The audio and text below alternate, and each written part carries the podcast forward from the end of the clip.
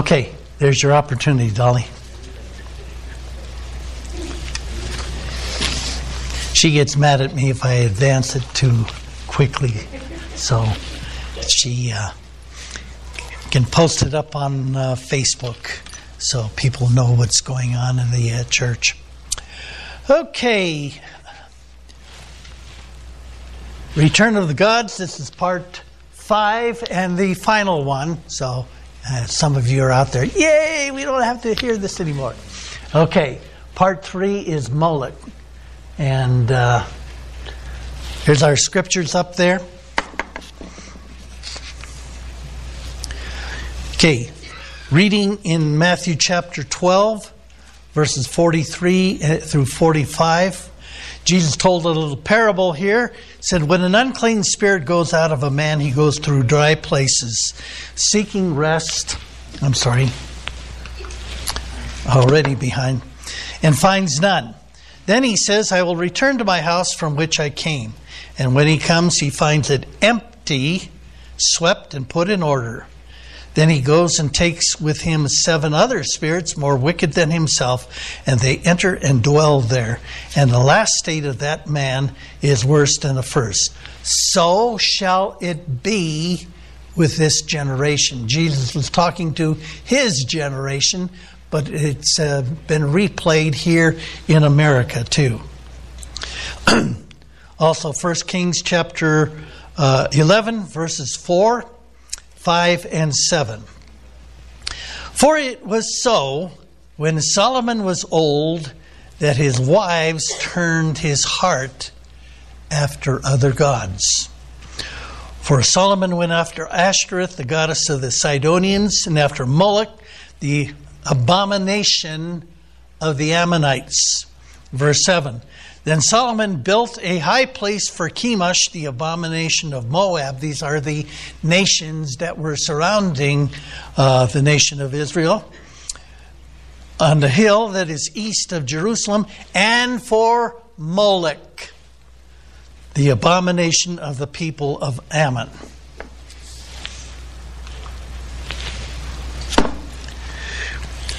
So the land became polluted with this spirit, the spirit behind that god Moloch.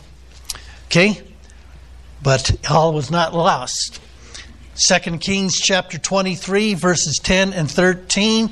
And Josiah defiled Topheth, which is in the valley of the sons of Hinnom, Hinnom that no one may t- make his son or daughter pass through the fire to Moloch. Verse 13 Then the king, this is Josiah again, a good king, the king defiled the high places that were east of Jerusalem, which were on the south of the Mount of Corruption, which Solomon, I thought Solomon was a good king. Solomon, king of Israel, built had built for Ashtoreth, the abomination of the Sidonians, for Chemosh, the uh, abomination of the Moabites, and for Moloch, the abomination of the people of Ammon.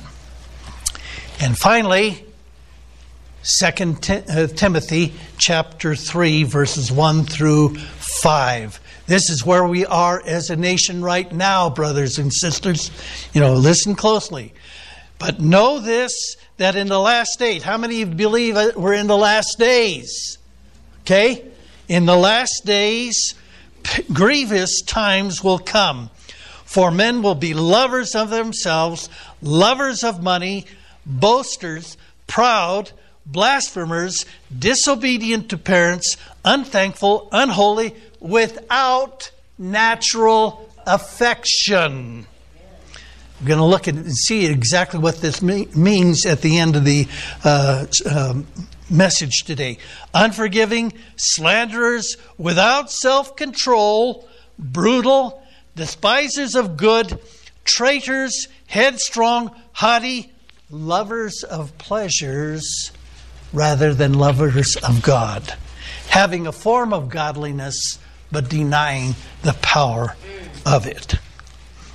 2 Timothy chapter 3, verses 1 through 5. Father, we come before you, Lord, and uh, Lord, as we examine this final God here that plague plagued the uh, uh, children of Israel, Lord, the sins were, that were committed by the children of Israel following after this God Moloch, Lord, were the uh, most grievous of all, Lord God, because they destroyed men who are made in your image.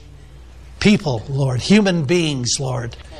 And Lord, it was because of this more than any other, Lord, that you brought judgment to your nation Israel, Lord.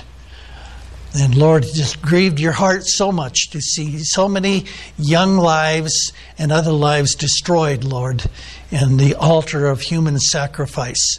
And Lord, we are right there now as a nation. And so, Lord, I pray that more than anything else, uh, even those, these other messages I've been preaching on this, Lord, this will stir us up into action, Lord, as we really truly understand how much it grieves your heart. And so, Lord, I pray for your anointing upon me. Lord, I'm treading again into the realm of the powers of darkness, Lord, and only a fool goes into that realm, Lord, without uh, seeking you earnestly, Lord. So, Lord, I pray that you just be with me, Lord, and uh, uh, help me to really uh, impress upon your people, Lord God, the necessity of how much we need a revival to stem the tide of this abominable practice that's going on in our nation today. I pray this in Jesus' name. Amen. Okay, so this is the final message that I'm going to be talking about the return of the gods. It's based upon this book by uh, Jonathan Cahn. Uh, if you want to, you can get a hold of the book quite easily now. I bought my copy down at uh, uh, Barnes and Nobles in uh, uh, St. George. You can get it if you don't want to spend the money for it. I would urge you to uh, maybe go out on YouTube if you want more information on that. Uh, Jonathan Cahn had an interview with uh, James Do- uh, Dobson and his Family Talk radio program, and you can find it on YouTube just in your uh, the window there when you go to YouTube. Just type in Jonathan Cahn.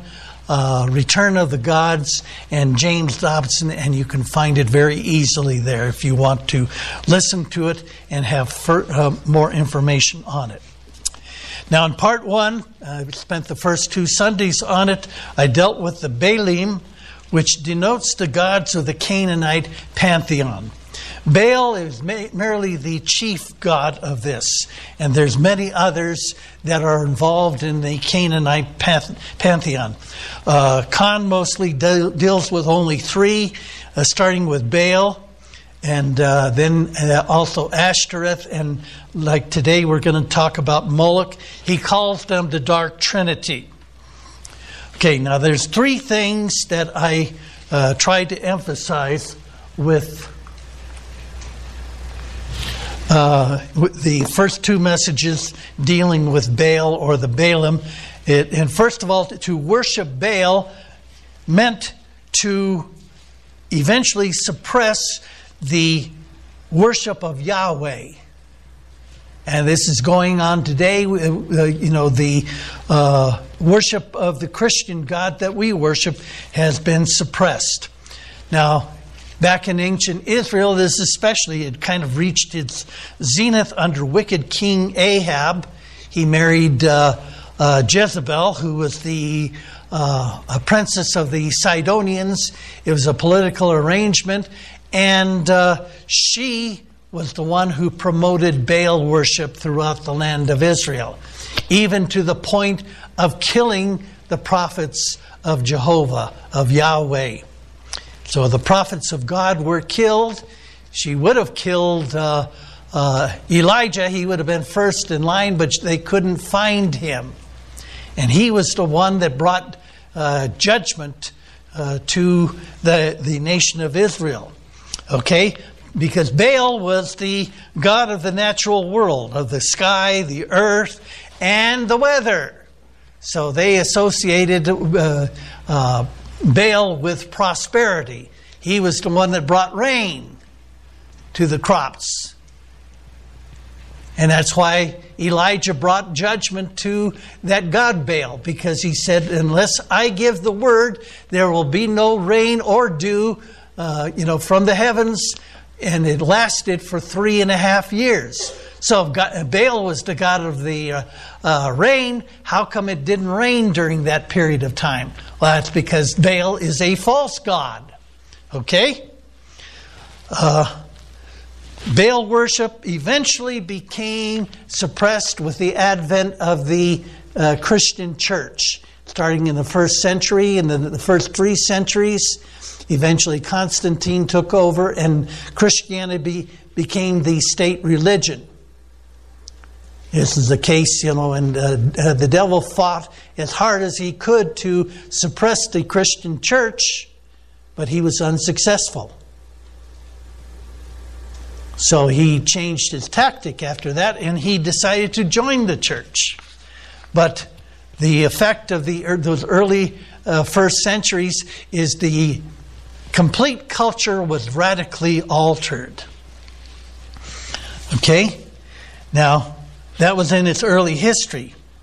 Uh, but now, especially since the 1960s, we have forced God out of our culture, out of our civilization, out of our society.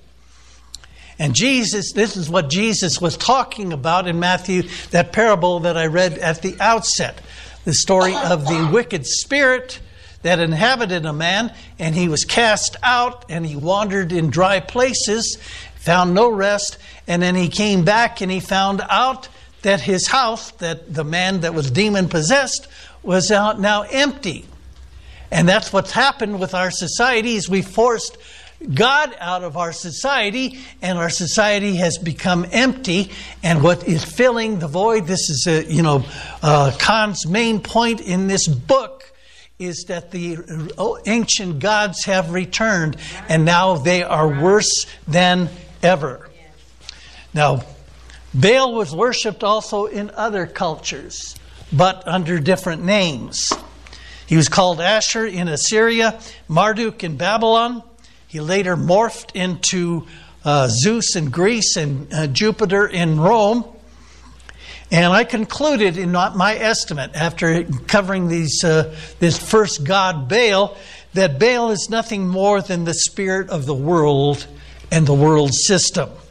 And to embrace him is to embrace what the world says will bring us satisfaction in life. And those four things I've told you many times before fortune, fame, power, and pleasure. The world tells you that all you need to do to have meaning and satisfaction in this present life is to pursue those four things fortune, fame, power, and pleasure and get, if you get enough of those things, then you'll have all that you need to have meaning and satisfaction in your life. Is that true? It's not true. And you know it's not true because you see the people that have the most of these things the most wealth, the most power, the most uh, pleasure, the most fame. Doesn't bring them meaning and satisfaction.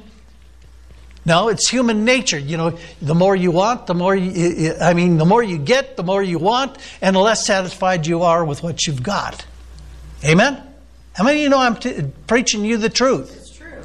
It's true.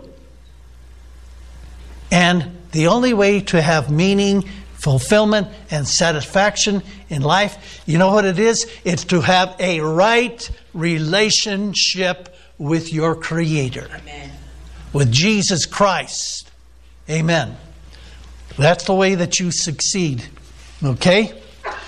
Now, that final item that I mentioned there, pleasure, brought me to the second god or goddess that Cahn deals with in the book, and that was Ashtoreth. Like, just like Baal, Ashtoreth was called by other names in other cultures. She was called Ishtar in Assyria, and later she became Aphrodite to the Greeks and Venus to the Romans. You know, it's strange because what, what do you associate with Venus? You see the planet Venus. How many of you have seen the planet Venus? Uh, Everybody should have seen it. You know, it's very prominent. It's a, a morning and evening star, depending on what time of the year, what side of the uh, you know orbit of the sun the uh, uh, Venus is. And what do you know about Venus, the planet? It's brilliant, isn't it? But in contrast, the Venus of the Romans was a goddess of darkness, brought darkness. Okay? Now, rejection of God led to Baal, we already said that, and then it led to Ashtoreth worship. It says in uh, verse 6 of uh, Judges chapter uh, 10 Then the children of Israel again did evil in the sight of God and served the Baals and the Ashtoreths.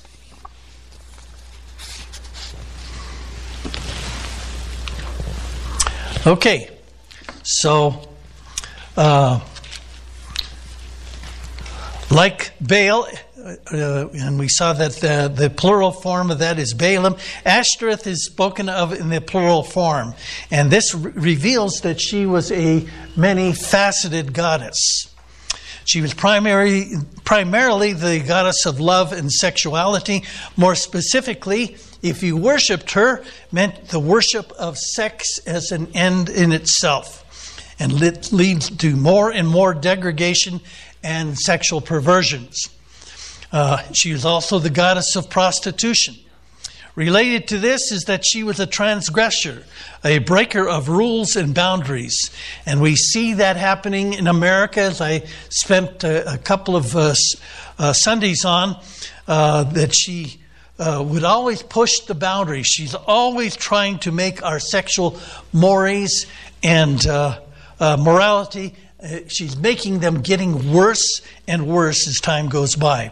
She was also the goddess of war and violence. She was the goddess of intoxication, and this intoxication was often re, uh, uh, related to sexual encounters.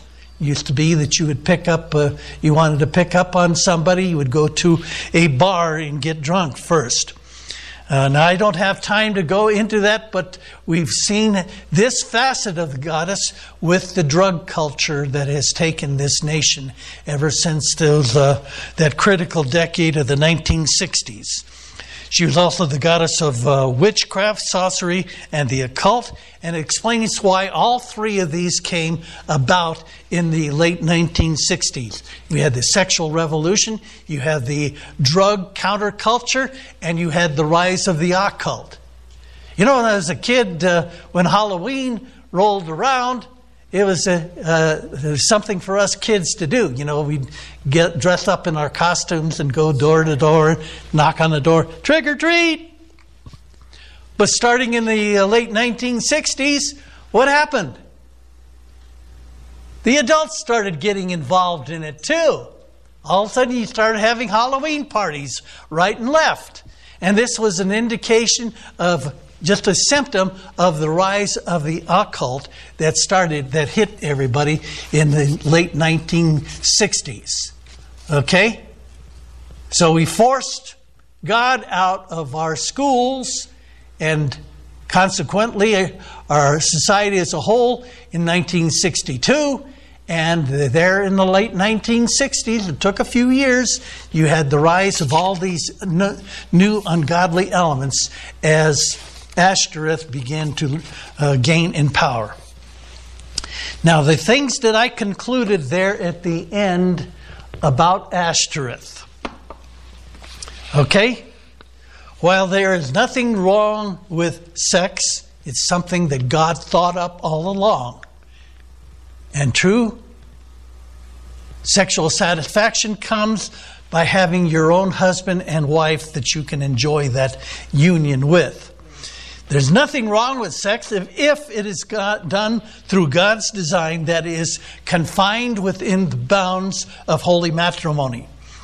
If you engage in sex outside of marriage, instead of joining your spirit with the Spirit of God, as you should, and with the spirit of your husband or your wife, you are joining your spirit with the spirit of Ashtoreth. And the spirit that Ashtoreth is one of the most vicious enemies that God has, the Most High God has. And there are different spirits of Ashtoreth corresponding to different kinds of sexual immorality. I've covered all this before. My experience in ministry is that the more perverted the uh, kinds of sexual acts, the more powerful and vicious are the spirits behind them. Sexual immorality has become so much worse in recent years, and I, I concluded that I see it as uh, being driven in a large part due to the proliferation of internet pornography. You know, brothers and sisters, no culture or civilization has had to deal with this internet pornography before. Before in those civilizations, they may have made statues, you know, that they would bow down and worship. But those were a poor substitute for what we have now in internet pornography. And you can just go out and find just about any kind of degradation you want through that uh, internet pornography. Okay, enough of that. Final manifestation of Ashtoreth. Later on in the book, Cahn describes Ashtoreth also as a transformer. He described uh, uh, he, he, described uh, uh, Baal as the kind of the usurper. He described Ashtoreth as the enchantress. And he describes Moloch as the destroyer. We're going to cover that. But he also described Ashtoreth as being a transformer. He uses an entire section of the book. That is, Ashtoreth is transforming the gender rule, roles in modern society.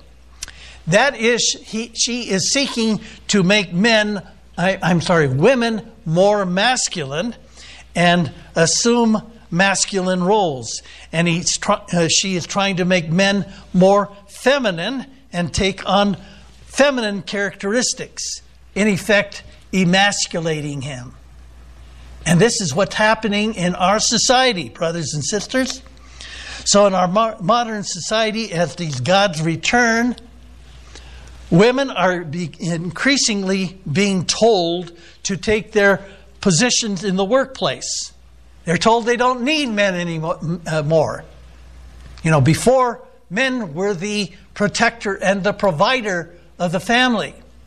But now women are told that they can do that. And they don't need to raise families. They can just uh, seek their fulfillment in the workplace. They can have a, uh, you know, a thriving career and whatever. And they don't need a man anymore. This is what they're being told. In fact, having a family then hinders them from having success in life. This is what women are being told. And men are, on the other hand, they're being berated as fools in, in the sitcoms. You watch the sitcoms. There's a father in there. He's always being portrayed as kind of a fool. Kind of started with, uh, uh, you know, Archie Bunker and All in the Family.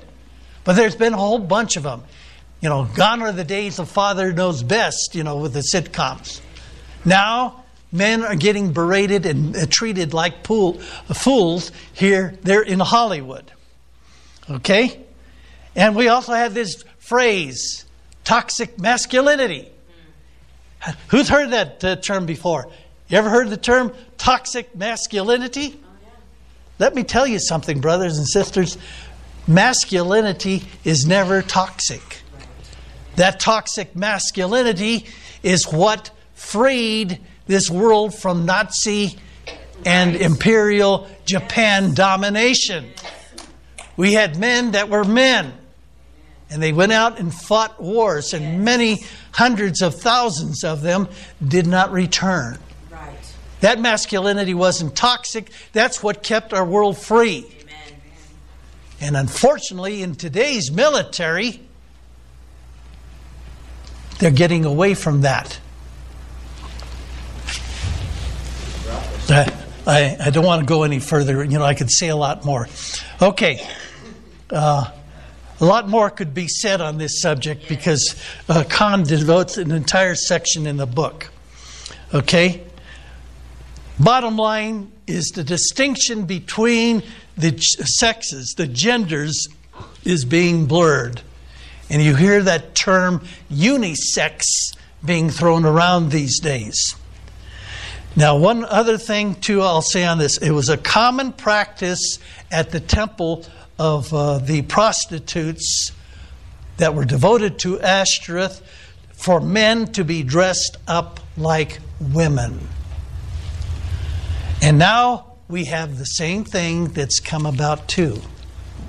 How many of you know about the drag queens? They even got the drag queen. They used to call them transvestites, you know, men that would dress up like women. Now they call them drag queens. And they've got drag queen story hour. It's disgusting. Yes, it's completely disgusting. It's from the pit of hell. And some of these parents see no harm in taking their children to go there for drag queen story hour and drag queen performances. Bud Light put their pictures on their cans. Yeah, that's the latest one. The, the latest one is there's a uh, uh, one of these transgender people, you know, transgender.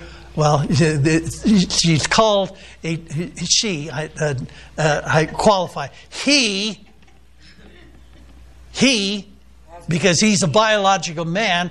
He's dressing up like a woman, getting long hair, and adopting these feminine characteristics. This is just happening right today. And the worst of all is they're getting our children and getting them to uh, uh, question their gender.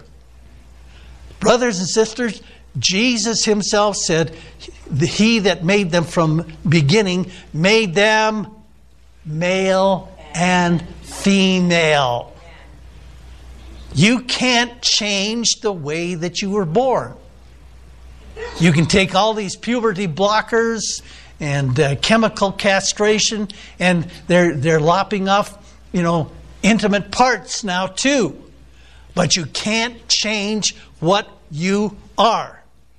And if you, you know, we, we make a big deal about, gen, uh, you know, being able to take genetic tests now. You take a, a, genetic test of all these people that think they're the opposite sex, and they're, you know, it's going to review, reveal that they are the same sex as what they were born with. You cannot change that. And they're trying to convince, you know, uh, uh, uh there, there's this one uh, boy who started, you know, at an early age, he started uh, displaying feminine characteristics, and his uh, parents, instead of saying, well, he'll grow out of that, you know, they went ahead and let him go through the whole, you know, rigmarole.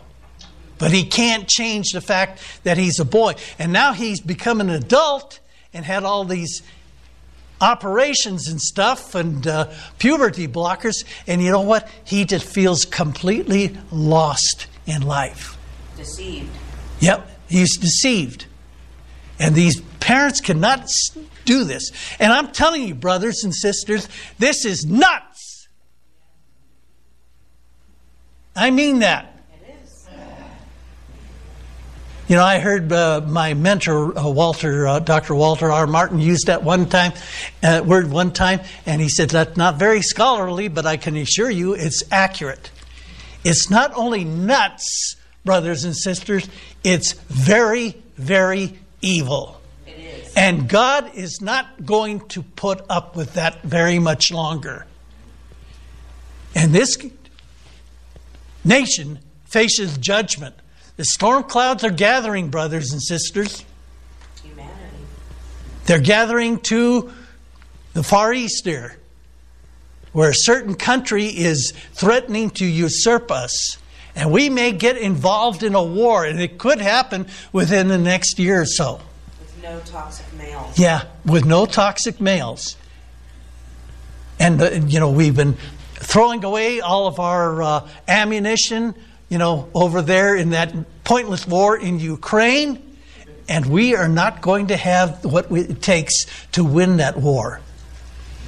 And if I was a betting man, I hate to say it, I'm an American. I love America. I love America. But it looks like if the war gets started there, we could very well lose. This is God's judgment on this nation. He's not going to com- permit us. We've got had such an abundance of the, the light of the Word of God in this nation, and we have turned away from it. Okay. Okay. I've said enough. Last, uh, the final part in this series is Moloch. He's also called Moloch or Milcom, and he was the main god of Israel's enemies, the Ammonites or the children of Ammon. This god is most closely associated with human sacrifice, in particular that of the children that were being sacrificed. And Cahn labels him the destroyer. So Baal was the possessor, uh, Ashtoreth was the enchantress and the transformer, and Moloch is the destroyer. Now, human sacrifice was not unique to the children of Ammon. It was also practiced throughout history in many different cultures and civilizations. Normally, I've refrained from uh, uh, reading out of Cahn's book, but let me just read two paragraphs here. In the case of the pagan world, it, that is, human sacrifice, was the result of God's absence. In the case of Israel, it was the result of turning away from God's presence. That's what we have done now. And yet, contrary to what we might expect, the practice of human sacrifice was not unique or exceptional. Rather, it was nearly universal. It could be found in the temples of ancient Egypt to the shrines of Tahiti, from the altars of Mesopotamia to the hanging trees of Germany, from India to Hawaii, from West Africa to Tibet, from the Aztecs, right here in this uh, hemisphere, to the uh, Celts, the Celts, from the Druids to the Mongolians, and among countless other peoples in countless other lands. Human and child sacrifice were symptomatic of pagan culture, thought, values, and uh, this is an important part here, and the overall devaluation and degradation of life, specifically human life. Beyond sacrifice, the young, the children, were especially vulnerable in pagan cultures to mistreatment, abuse, and murder. Infants with deformities or disabilities were commonly discarded by their parents, left in garbage dumps, drowned in rivers, exposed to the elements, or abandoned to wild animals. You know, this is exactly what happened in the first century is a common practice if the child was unwanted in a home they would just take that child and throw it out in the, into the garbage dump to be devoured by wild animals. And into that ungodly culture christianity came and they, the early Christians, I've told you this before, they would comb through the garbage dumps looking for discarded babies. And chances were that the, probably, I would say probably 90% of them were female. Because in those cultures, you know, men were held up in high esteem. And women were kind of just tossed aside. Their only function was to bear more children or keep the house. And so, so many babies were rescued by those early Christians.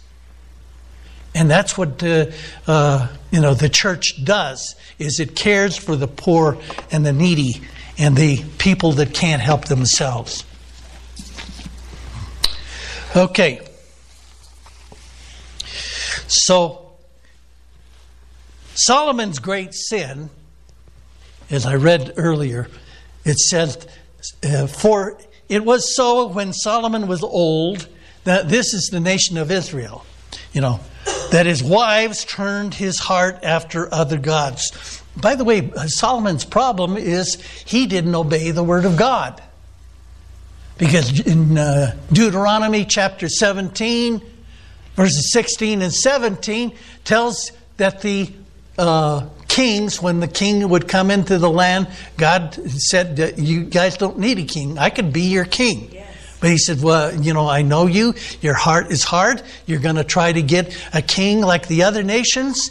And there's one, there are three guidelines that, he, that I give these kings.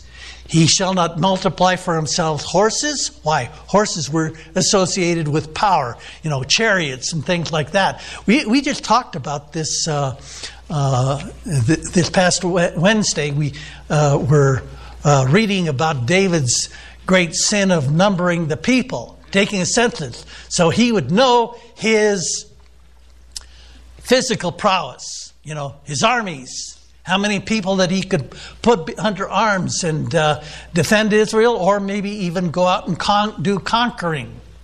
And that was a grievous sight. Why? Because David was saying, I'm going to rely upon my own strength, my own power. And so these horses, that's what the horses were associated with chariots, cavalry, things like that. You know, physical prowess instead of relying upon the Lord. So that's why God told these future kings, You will not multiply for yourself horses. Another thing, too, they were not to multiply to themselves silver and gold. Solomon became probably the richest man, you know, of his era, and maybe the period, the richest man, uh, period, in terms of, you know, material wealth. And the third thing is, what did he say? You will not multiply for yourselves wives, particularly foreign wives, because these wives will turn your heart away. And that's what happened with Solomon. Okay? He turned after other gods, for he went after Ashtoreth, the goddess of the Sidonians, after Moloch, the abomination of the Ammonites. Then Solomon built a high place for Chemosh, the abomination of Moab, on the hill that is east of Jerusalem, and for Moloch, the abomination of the children of Ammon. And unsaid here, along with Moloch, came the primary sacrament to him, which was child sacrifice. Now, I don't know if the actual child sacrifice went on during the time of Solomon, but I can practically guarantee you after he died and his son Rehoboam took over, also probably with Jeroboam, the you know, because the, the kingdom split after Solomon died. In the northern kingdom with Jeroboam, they began to practice that uh, child sacrifice to Moloch. Okay. God's warning concerning Moloch. Leviticus 18:21. See, Solomon had access to this scripture.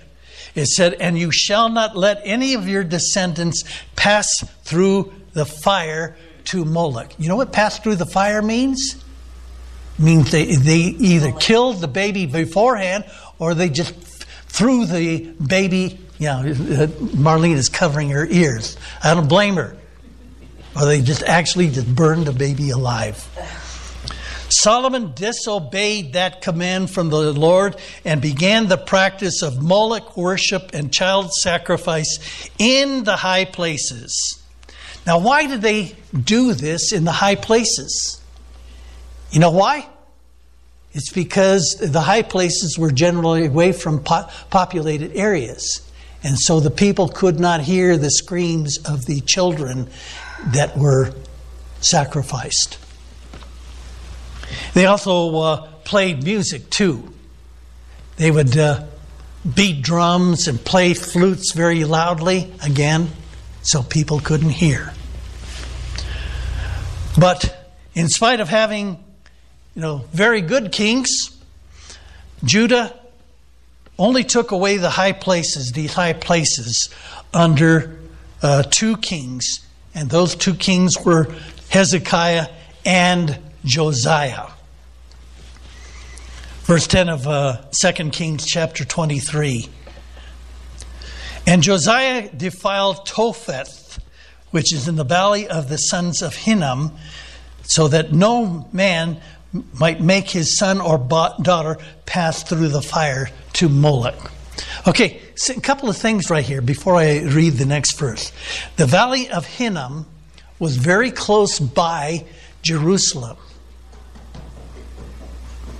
And this is where, under the evil kings, and there were some evil kings there, particularly Ahaz and later Manasseh, where they would actually, you know, performed the child sacrifice right there next to Jerusalem. And the shrines that were devoted to this uh, god uh, Topheth, the, the, the, shrines to, to Moloch were called Topheth. Okay, that's the first part there. And you know what the Valley of Hinnom is? Jesus talked about the Valley of Hinnom, except he didn't call it Hinnom, he called it Gehenna. And Gehenna became his illustration of what the fires of hell were all about. The Gehenna of fire. And why? Because that uh, Gehenna was a place of perpetually burning garbage. And Jesus used that. Okay? That's just so you understand what we're talking about this. Josiah, maybe, the, in my opinion, the greatest king that uh, uh, Judah ever had. Unfortunately, it was too late because the uh,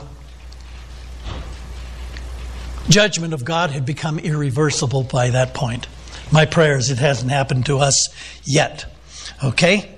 So, uh, verse 13 of uh, 2 Kings chapter 23. Then the king defiled the high places. Here's the high places again. He tore them down that were east of Jerusalem, which were on the mount south of the mount of corruption, which Solomon, king of Israel, had built for Ashtoreth, the abomination of the Sidonians, for Chemosh, the abomination of the Moabites, and for Moloch, the abomination of the children of, of the people of uh, Ammon. You know, I never realized it before. And this is a message of hope, brothers and sisters. I, I hope you're not just going to walk out of here feeling all depressed. It's a message of hope. Okay? The two worst kings of Judah were King Ahaz. You know who Ahaz's son was? He was Hezekiah, one of the two kings that tore down the high places. All the rest of the kings had never done that before. And then later on, a man comes along, a king comes along by the name of Manasseh. And Manasseh was even worse, probably, than Ahaz was. You know, read, read these things in the book of Kings and Chronicles. Manasseh comes over, and when he dies, guess who takes over? His son Josiah. You know, we can thank God that both Hezekiah and Josiah were not among the children that they had that had been sacrificed. But it shows you no matter how bad the degradation becomes, God can still raise up people yes. that will stand against it. Can you say hallelujah to that? Hallelujah. Okay? So, why is this matter of child sacrifice so detestable to God? You have to understand God's purpose to mankind. It tells us this in Hebrews chapter 2, verse 10. You know what it is? It's to bring many sons to glory. God created you to bring to heaven as a son to his your glory. He wants to glorify you. That is his plan for every person that has ever existed. Every human being that God has ever created in the womb is made in his image and has the capacity to obtain this glory. Hallelujah. And Satan wants to thwart that purpose. Moloch, the spirit of Moloch, wants to thwart that purpose. Man is unique among God's creation. There's a great gulf that separates us from the uh, animals. We are different because we are made in the image of God, image and likeness of God. Yes. So, number one, every human being God has ever created in the womb is made in His image and has that capacity to live with Him forever in glory. Number two, God has a plan and purpose for every person that has ever lived. He told Jeremiah, first chapter, chapter 1, verse 5 Before I formed you in the womb, I knew you. Amen. Before you were born, I sanctified you. Yes. I ordained you to be a prophet to the nations. Jesus, yes. Thank you. God's plan and purpose for Jeremiah was laid out before he was even conceived. Is Jeremiah better than us? He's not better than any of us. And the same thing is true for every one of us. God had a plan and purpose for your life. Yes. It remains for you to discover what that is. And if you don't know what it is, then it's time that you seek God about that. Okay? Also, Psalm 139, verses 13 through 16. David writes, For you, that is God, you formed my inward parts. You covered me in my mother's womb. I will praise you, for I am fearfully and wonderfully made. Marvelous are your works, and that my soul knows very well. My frame was not hidden from you when I was made in secret. Verse 16 Your eyes saw my substance being yet unformed, and yet in your book they were all written. The days fashioned for, for me when there was as yet none of them. Amen. Hallelujah. God sees you, and God wants you to seek Him about His will in your life. Amen. Now, Moloch in the present day, the modern day. You know, part of the Hippocratic Oath, who's heard of the Hippocratic Oath? The Hippocratic Oath is supposed to be something that doctors are supposed to uh, give before they ever take their place as a medical doctor. And if you go through that Hippocratic Oath, you know what it says? It specifically says, I will not perform an abortion. Boy, we've strayed from that, haven't we? Now, as in the modern civilizations, first of all, Russia. As God was forced out of Russia, the Bolsheviks or the communists took over. One of the first things that they did, you know, they took over in 1917. One of the first things they did was three years later, they legalized abortion. And that was followed not just by abortion, but later on, a man by the name of Joseph Stalin took over and he made up all of these concentration camps. And the people that he regarded as his political and enemies, also Christians, of course, they wound up going to these concentration camps. One of them escaped, a man by the name of Alexander Solzhenitsyn, and he wrote a book about the experience that he had in that. It's called the Gulag Archipelago. Very profound. The sign of God, uh, man's inhumanity to man. And uh, obviously, Moloch is behind all of those concentration camps, too. Then we, a few le- years later, we had Nazi Germany. Also instituted abortions, but only for the people that they deemed unfit for living. For those of their superior, quote unquote, Aryan race, of course, it was still forbidden. Hitler also tried to suppress Christianity in Nazi Germany, and he wanted to replace it with, guess what? The German pagan religions that practice child sacrifice and human sacrifice. And of course, Hitler, you know, probably maybe even outdid Stalin with these concentration camps, and he threw the Jews in there. You know, he called you know what he called the Jews? He called them subhuman creatures. And he also threw gypsies and the disabled.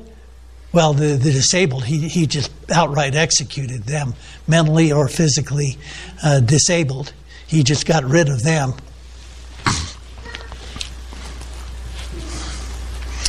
And he took other races, like the Slavs, and he put them into slave labor to build his roads and railroads and his Nazi war machine. He fed them starvation rations, exposed them to the elements to die of the cold, and believe me, it gets cold there in Germany during the uh, winter.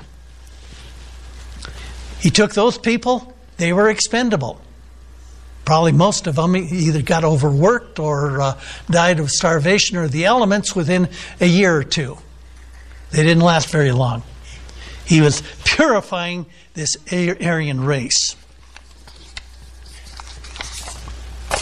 Okay, what about modern day Western civilization? Here in America, specifically in America, abortion was legalized at the federal level in 19, January 1973, and over, only to be overturned. We finally overturned it this past year. Now, it's no longer legalized at the federal level, but the states can still legalize it. It continues to be legal in all states to a certain degree, more, some more than others. You know, for some of these people, re- abortion is a religious sacrament. Cahn quote gives some quotes in here about people that talk about, you know, abortion being this sacrament, this sacred act. In addition to abortion, euthanasia is also practiced. And again, it's the elderly or people affect, uh, affected by various disabilities that are most susceptible to it. You know, it's being practiced more and more. You know, it's become very common in Canada now and in some other uh, countries in Western Europe. And abortion is much more common. Here's another thing, too abortion is much more common among the poor and minorities, particularly the African American community. You know, African Americans are only 13% of the uh, population here in the United States. 13%. You know how many, what a percentage of the abortions, though, that are African American? 40%. 40% of the abortion. Three times the rate of their percentage in the population. You know uh, Margaret Sanger? How many of you heard Margaret Sanger? You know, Margaret Sanger was a founder of Planned Parenthood. And she was what they call a eugenicist. Yes. You know what a eugenicist is? A eugenicist is somebody that believes that certain segments of the population should not be allowed to breed. And she put African Americans at the top of that. There's even some correspondence that revealed that she favored the utter extermination of the African American race. There's some correspondence to that effect. She would be proud to know that so many African American babies are getting aborted. And they're usually poor, you know, and they put all these uh, Planned Parenthood uh, and abortion clinics there in the places where these minority people live. And this is kind, you know it's kind of like? It's kind of like uh, what they uh, uh, did with Moloch. You know, a lot of times the rich people, they would want to appease Moloch But they didn't want to sacrifice their own children, so you know what they would do? They would buy babies from the poor people and they would sacrifice them.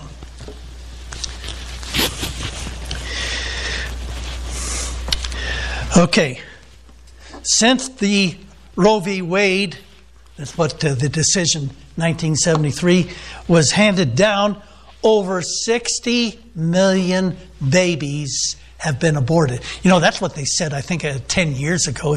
It's probably a lot more. Probably at least 70 to 80 million babies have been aborted. In Bible times, thousands of babies were sacrificed to this pagan god, Moloch. But here in the, our country, it's already in the tens of millions. It's exactly what Jesus said would happen in the parable. You know, he, the uh, spirit would go Uh, look for rest, come back to where he was, and then bring seven other spirits even more wicked than itself. That's what happened here tens of millions of babies. And you know, in, in some uh, places like California, you know, I'm a, I'm a California refugee here. I lived in California, mostly the San Diego area, for over 50 years of my life. And I can scarcely recognize it now from the way it was before. But Gavin Newsom, the governor there in California, He's pushed through legislation that says not only can you abort babies through all nine months of pregnancy, but you can also execute children within four weeks of their birth. This is infanticide. Brothers and sisters, it's going on now. And it just tears me up inside to know about it. Okay, I'm almost finished here. Okay, Paul's prediction. We'll go through this a little bit more detail. But know this that in the last days grievous times will come. For men will be lovers of themselves. Isn't that what the uh, woman says when she has an abortion? Probably 90% of them are, you know, the abortions occur out of wedlock. Oh, I don't want this baby. This baby is going to in, uh, inconvenience me, you know, in my career. Lovers of themselves, lovers of money. Money's such a big deal. In fact, the, the abortion industry itself is big business. They're making probably billions of money through it. Boasters, proud, blasphemers, disobedient to parents. Okay? Blasphemers. These people on the far left blaspheme God. And right now, they're taking action against Christians. Persecution is coming. It's more real now than ever. Disobedient to parents. What does that mean? What's that have to do with what's going on today? Well, you know what they're doing now in the public schools. They find a vulnerable, you know, young child, get him or her to question his gender or her or her gender. And they say, don't tell your parents, you know, that we're calling you by these pronouns. Don't tell them this new name that we've given you. They're encouraging the children to be disobedient to parents. The state is behind. This is exactly what they did in Nazi Germany. It's exactly what they did in the Soviet Union and in China today, all over the place. Unthankful, unholy. Now, this is the key one. That's why I've underlined it here. Without natural affection. What's the most natural affection in the world that you can think of than a, a mother's love for her child? But when you have this abortion, it's the complete opposite. You have no natural affection for it. Instead, You hate, in effect, hate that child. To destroy its life, you hate that child. And it's all being done in the name of convenience. Unforgiving, you know, the people on the left, they have no forgiveness. They're going to come after me, I think, so one of these days because of the political postings that I make on Facebook. And I, I could say, oh, I'm sorry, you know, the, but the, the damage is done. They are pulling up these postings from 10, 12, 15 years ago and cancel culture. No forgiveness for, for uh, uh, of the people, you know, uh, on, there on the left. They, they do not forgive, they remember. Okay? Slanderers, you know, you see this, you know, people on the left, they're continually slandering us that are Christians and conservatives. Without self control, you know, they can't control their passions. That's why so many women are getting pregnant out of uh, wedlock and then aborting the baby. Brutal, despises of good. You know what the prophet Isaiah wrote, once wrote? Woe to those who call good evil and evil good. That's what they're doing. Despisers of good, traitors, headstrong, haughty, lovers of pleasure rather than lovers of God, having a form of godliness but denying its power. Brothers and sisters, we're right there. We are there. Israel and Judah polluted the land with the blood of children. And this, more than anything else, is why God brought judgment to them. And he's going to have to apologize to the people there in Judah that he destroyed the land if he doesn't bring judgment to us too as well. Now, I want to end up on a high note, okay? I'm sorry put everybody depressed and everything. Okay. High note. We can still overcome. Amen. As powerful as the spirit of uh, the spirit of uh, Moloch uh, are, you know, the spirit of the living God is even more powerful. Yes. The spirit of Moloch, acting along with all other spiritual forces, were defeated by Jesus at the cross. He is defeated. They are defeated. Everybody say that. They are defeated. And one day they are going to have to bow the knee to Him. Philippians chapter 2, verses 11 and 10 says that one day every knee shall bow every tongue shall confess that Jesus Christ is Lord to the glory of God the Father. Amen. You can make that spirit of Moloch bow. Yes. You can make that spirit of Ashtoreth bow. Tell them to bow the knee to Jesus now. The spirit, okay, amen. Greater is he that is in me than he that is in the world. Okay, so in conclusion, the spirit of Moloch is just one of the spirits of the Baalim, but can be overcome if we just pray for revival. And just like, as I mentioned before, just like Hezekiah, you know, followed Ahaz, that ungodly king Ahaz, and Josiah followed that ungodly king Manasseh, so we can have a revival here in this nation too. Amen? So, pray for a revival every day, brothers and sisters. I can't uh, express how important this is.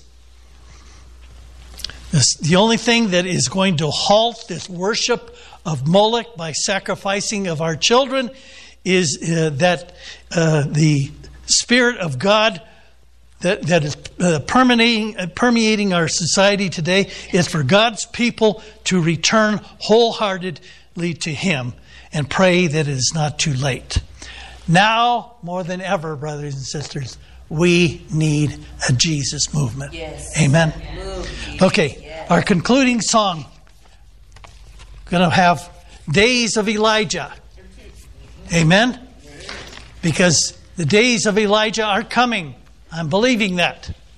Okay? So go ahead and cue that up if you would, uh, uh, Susie. Everybody stand up now. Let's worship the Lord.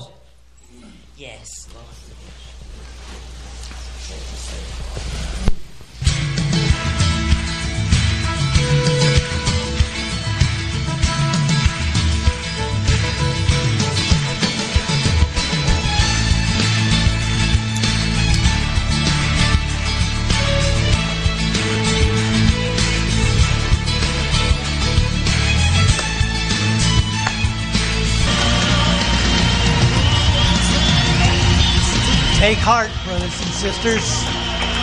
The one who was and now is and is to come is still on the throne, no matter how bleak things get.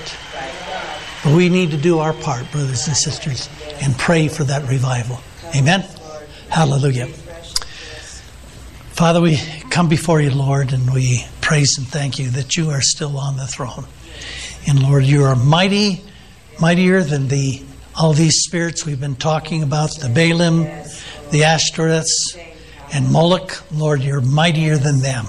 And so, Lord, we place our trust in you, Lord, and we know that you're going to bring about our salvation. And uh, Lord, we thank you that uh, you have called us and ordained us, Lord, and that uh, we are your sons and your daughters, Lord God, and you're going to bring us safely to glory, even as we've borne witness to in this song, Lord. And thank you for this, Lord. Touch our hearts, Lord God. Inspire us, Lord, to accomplish everything that you have for us in our lives. I pray this in Jesus' name. Amen. Name. Hallelujah. Name above all names. Right. Name above all names. Okay.